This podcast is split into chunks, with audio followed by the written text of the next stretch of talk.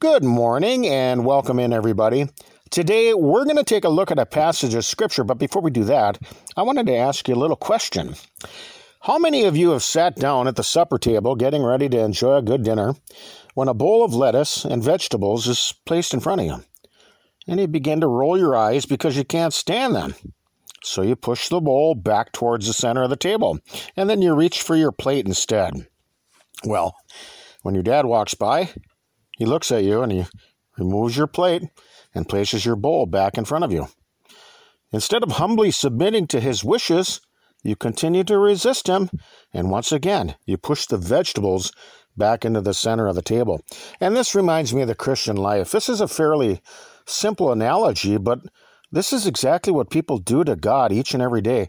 Jesus cares for us so much that he laid down his own life for our salvation. But instead of lovingly submitting to God's will, many people continue to resist and push away the things of His Holy Spirit.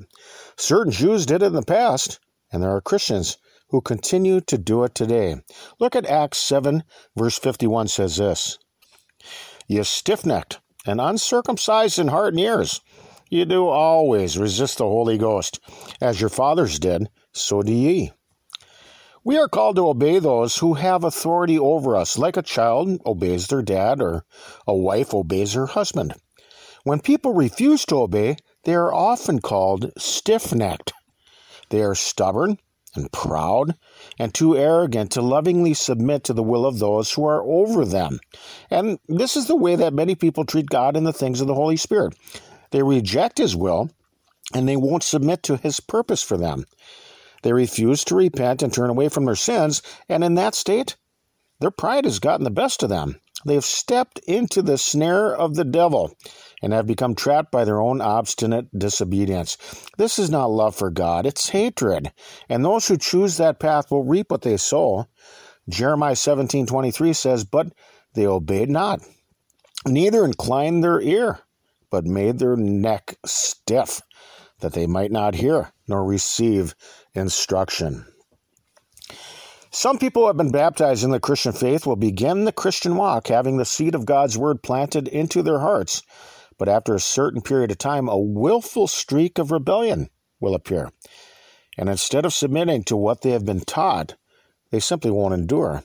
Mark 4, beginning at verse 18, says, and these are they which are sown among thorns, such as hear the word, and the cares of this world, and the deceitfulness of riches, and the lust of other things entering in choke the word, and it becometh unfruitful. Matthew 24, verse 13 says, But he that shall endure unto the end, the same shall be saved.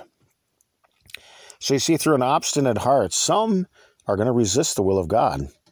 And in that state, without repentance, obviously, will forfeit their salvation. Romans 2, verse 5 says, After thy hardness and impenitent heart treasurest up unto thyself wrath against the day of wrath and revelation of the righteous judgment of God, who will render to every man according to his deeds.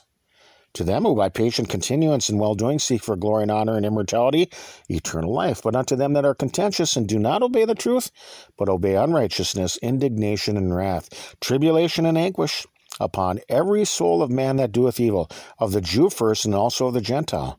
But glory, honor, and peace to every man that worketh good, to the Jew first, and also to the Gentile. For there is no respect of persons with God.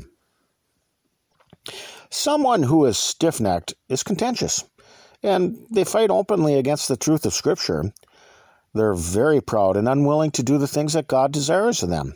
They will refuse to change and to obey filled with such obstinacy that they won't listen to biblical instruction and guidance. These people will rise up within a church, trying to lead many astray with them, as they arrogantly turn their ears away from the truth. 2 Timothy 4, verse 1 I charge thee therefore before God and the Lord Jesus Christ, who shall judge the quick and the dead at his appearing in his kingdom, preach the word, be instant in season, out of season, reprove, rebuke, exhort with all longsuffering and doctrine.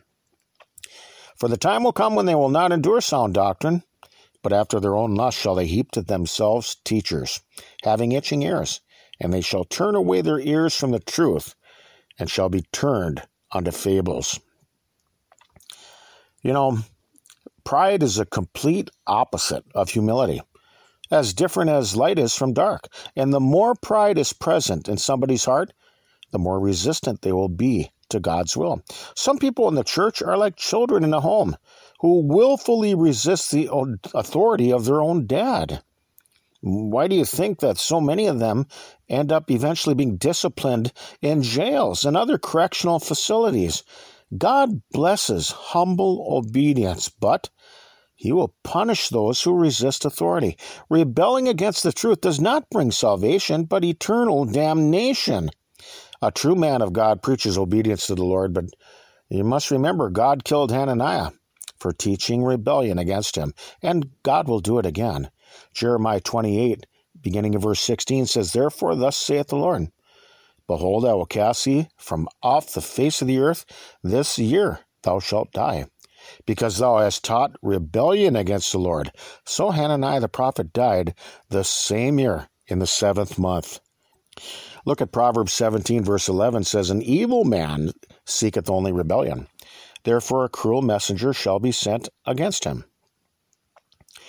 Many people profess the Christian faith, but some of them are reprobates concerning the faith. And what this kind of person is, they they deviate and they turn aside from what is morally right. Instead of submitting themselves to the teachings of Scripture, they follow the path of disobedience, will result in punishment. Again, God is not mocked, and their open resistance to his will is going to bring upon them public shame. Like manure on a clean white garment, their deeds will be exposed for all to see. 2 Timothy 3, verse 8 says, Now as Jannes and Jambres withstood Moses, so do these also resist the truth, men of corrupt minds, reprobate concerning the faith, but they shall proceed no further. For their folly shall be manifest unto all men, as theirs also was. Proverbs 11, verse 2 When pride cometh, then cometh shame. Proverbs 16, 18 Pride goeth before destruction, and an haughty spirit before a fall. It is the devil who completely rebels and resists the will of God. He feels that he is superior to God. And shortly before the return of our Lord Jesus Christ, he's going to usurp over everything that is called God. Usurping authority is one of the works of the devil, a sinful and obstinate act that many women commit each and every day against men. 1 Timothy 2:12 says, "But I suffer not a woman to teach, nor to usurp authority over the men, but to be in silence." Not everybody receives grace in the sight of God, because it is granted to those who are humble before him. James 4 6. Look at Psalms 147, verse 6 says, The Lord lifteth up the meek. He casts, uh, casteth the wicked down to the ground. In order to get to heaven, people must repent inwardly, otherwise, they will perish. And this goes far beyond what people see on the exterior. It will require godly sorrow and a complete change of one's heart from the inside out. Deuteronomy 10:16 says, "Circumcise therefore the foreskin of your heart and be no more stiff-necked." People can get a long way in their life when they submit and obey authority. Obedience is first learned in the home. And hopefully, you will learn to respect those who have authority over you and humbly eat your vegetables.